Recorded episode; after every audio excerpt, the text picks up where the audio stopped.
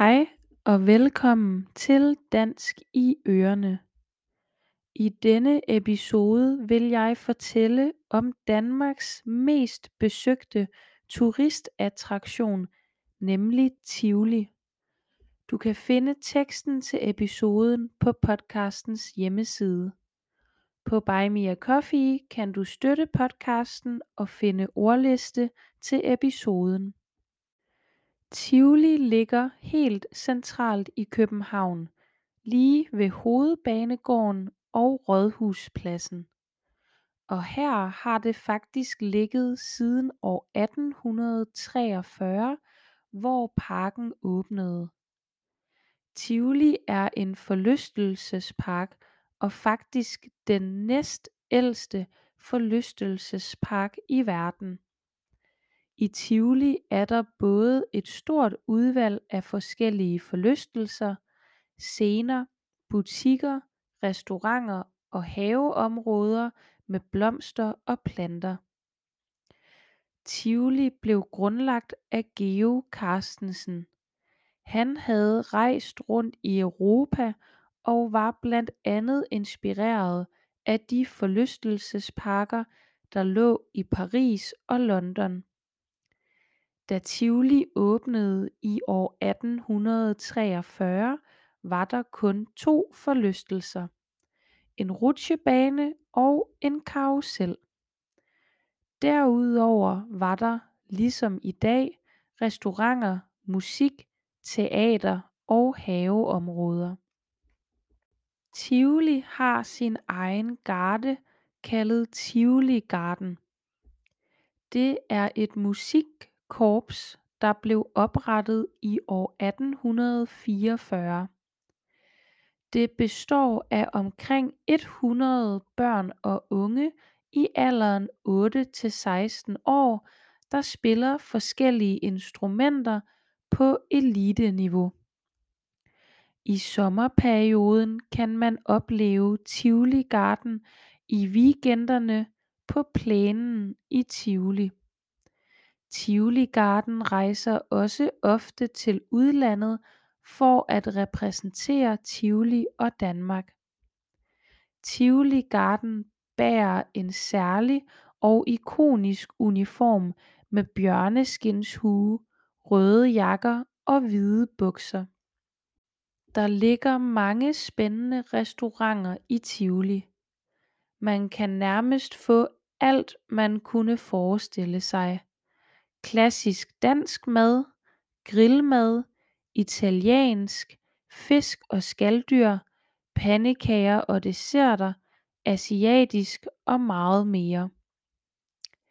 I Tivoli Food Hall kan man vælge mad fra 15 forskellige små madboder. Den ældste restaurant i Tivoli hedder Grøften. Restauranten åbnede i år 1874 og hed oprindeligt Teatercaféen.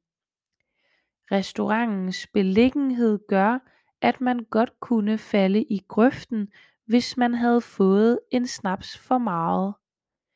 Derfor fik restauranten kælenavnet Grøften. Kælenavnet hang ved, og på et tidspunkt blev det altså restaurantens officielle navn. En anden af Tivolis ældre restauranter åbnede i år 1909 og hedder Nimb.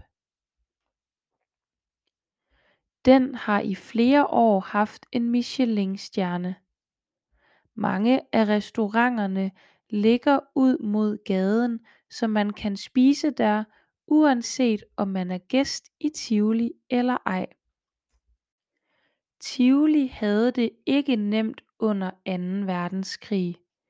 I juni år 1944 sneg en gruppe nazisympatisører sig ind i parken og satte ild til en del bygninger. Tivoli måtte holde lukket i 14 dage, imens de reparerede skaderne, og først 12 år senere var alle bygninger genopbygget. I år 1955 fik Tivoli særlig fint besøg. Walt Disney besøgte nemlig Tivoli. Han ville gerne opleve stemningen og atmosfæren, så han kunne finde inspiration til de forlystelsesparker han selv ville opføre. Disney World er altså inspireret af Tivoli. I mange år var Tivoli kun åbent om sommeren, men fra år 1994 begyndte man at holde parken åben til jul også. I dag er Tivoli åben om sommeren, til efterårsferien og Halloween og til jul.